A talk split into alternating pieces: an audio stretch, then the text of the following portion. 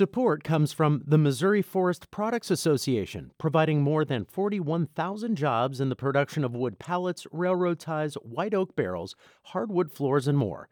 Details at choosewood.com. From the St. Louis Public Radio Newsroom, this is The Gateway. It's Monday, October 24th. I'm Jonathan Ahl, in for Wayne Pratt. It's the time of year for pumpkin patches and apple orchards. Those pick your own venues are part of agricultural tourism and provide an important connection between farms and cities. So, getting out on the farm, you know, being able to see that apple they picked where it came from rather than just going and picking it up in the grocery store um, is a fun and exciting thing. A look at the growing agritourism industry. That story is coming up on the Gateway. Emergency room physicians at St. Louis Children's Hospital are seeing more children admitted with a common respiratory virus than usual. St. Louis Public Radio's Sarah Fentem reports the rise in cases could mean that more people will get sick from other viruses this winter. Since late September, Children's has admitted around 80 children each week with respiratory syncytial virus. RSV is a common virus that causes coughing, fever, and other cold like symptoms. It can be dangerous, especially in infants and very young children. Dr. Jamie Kondis is a pediatric emergency physician at Children's. She says admissions for the virus usually peak midwinter respiratory viruses are just a little unpredictable right now ever since uh, 2020 we're not really sure what they're going to be since we had a couple years there where we had less. Kondis says because the emergency room's crowded, parents should go to their pediatricians or an urgent care clinic if they suspect their child has RSV. But if their child's very young and has a fever of over 101 or trouble breathing, they should go to the ER. I'm Sarah Fentem, St. Louis Public Radio. Months of drought are making the Mississippi River nearly unnavigable for barges, and it's coming at an inopportune time for farmers looking to ship their harvest. Barge traffic is moving very slowly down the Mississippi River to ports in New Orleans, with loads of corn and soybeans parked along the route, waiting for a turn to move through what little shipping channel is left in the low water.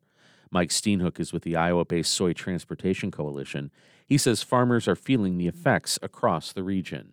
Not only just on the Mississippi River, but the rivers that feed into it, like the Ohio River, like the Illinois River. So you're seeing all these areas where the price farmers are being offered has dropped. Steenhoek says other modes of transportation, like trucks or trains, are either not available or too expensive. It will take significant rainfall to get the rivers back to normal levels. The upcoming midterm election is the first that Missouri's new election law will affect.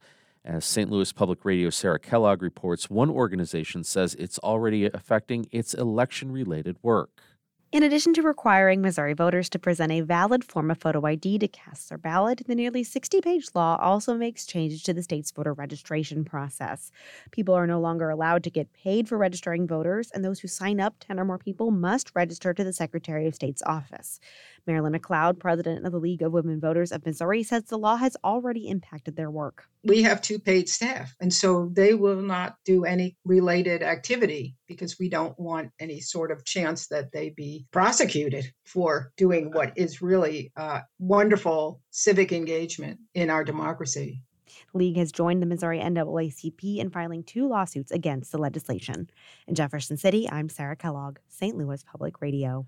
The city of Festus is still under a boil advisory until further notice after a large water main broke Saturday. Crews were able to repair the break Saturday, but according to city officials, the advisory will remain until the city receives water analysis results. As a result, the Festus R6 school district is closed on Monday. According to the Missouri Department of Natural Resources, those under a boil advisory should boil water for three minutes before drinking, diluting beverages, food preparation, or brushing teeth.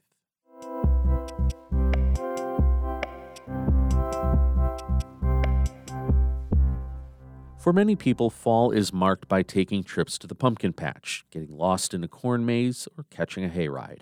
All of those activities are part of agricultural tourism, and it's a booming industry. As Harvest Public Media's Xcaret Nunez reports, welcoming visitors to their farms is also a source of income for producers. All right, am I ready? It's a crisp fall afternoon at the P Bar Farms and Lauren Liebscher is driving families on his tractor to take them to his pumpkin patch. We're almost there. I see the pumpkins. Liebscher has been running his seasonal agritourism attraction for 21 years in the small town of Hydro, Oklahoma. The main farm attraction is his 10 acre corn maze, one of Oklahoma's first. We started with just three things we had a pumpkin patch, a corn maze, and a petting zoo. Liebscher says he got into the agritourism business after he grew tired and stressed from being a wheat farmer. He got the idea to do a corn maze from an article in an ag magazine about a farmer making big profits off his maize. He said, Okay, the corn in the maize is worth $1,000. Or he said, I just grossed $100,000 doing agritainment. Do you think I really care about the corn? the U.S. Department of Agriculture estimates that agritourism, everything from corn mazes to apple orchards, has grown to nearly a billion dollar industry. Kendra Meyer is an agritourism specialist for Iowa State University's Extension Office. She says one reason why people are visiting farms more is because they like to see where their food comes from. More and more people are moving to urban areas. And so people are removed just one step further from the farm life. And so getting out on the farm, you know, being able to see that apple they picked where it came from rather than just going and picking it up in the grocery store um, is a fun and exciting thing. Myers says farmers she talks to typically get into agritourism as a way to make a side income, but it also allows farmers to share their story with visitors. And when you share that with, you know, to someone coming on your farm, it, it gives you a connection that you feel immediately with that farmer. And at least for me, I know it makes me feel good about buying my produce there because it's someone you trust, it's someone you know. Geraldine and Alan Huffling have run their Huffling Pumpkin Patch and Corn Maze near Marcus, Iowa, as a side business for the past 26 years. They say they've never really thought of themselves as an agritourism attraction. They don't charge visitors to enter their patch, only for the pumpkins people pick off the vine. Geraldine says they set it up every year because they genuinely enjoy having families visit their farm. Our passion for starting the pumpkin patch was having a place for families to go. I always tell people first and foremost, we are a pumpkin patch. I want people to go out and pick. That's part of the fun. But getting started in agritourism isn't the easiest thing to do. Tara Peters and her husband have owned a pumpkin patch in Rolla, Missouri for 12 years. So when we started the pumpkin patch, you know, we kind of didn't know what we were doing. Today, Peters is a member of the Missouri Farm Bureau's Agritourism Committee.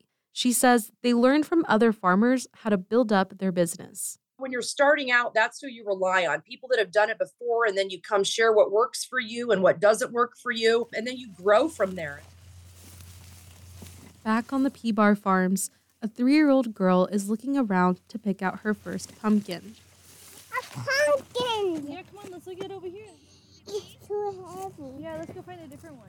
It's moments like these Lauren Liebscher says he'll miss. After two decades, he's put his farm up for sale his wife had health issues last year, and he says it's time to move on.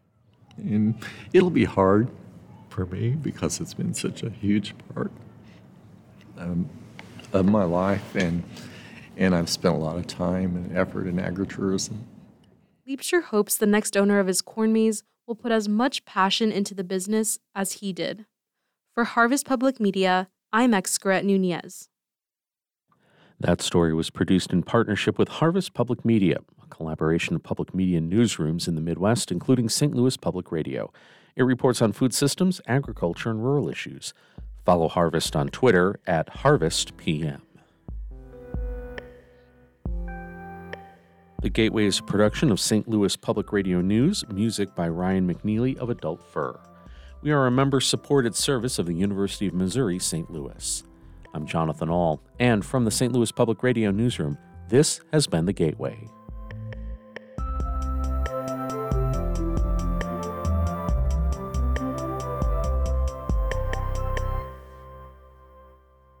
Support comes from Missouri Forest Products Association, committed to sustainable and sound conservation of the state's forests, which support more than 41,000 Missouri jobs, resulting in a $10 billion industry choosewood.com.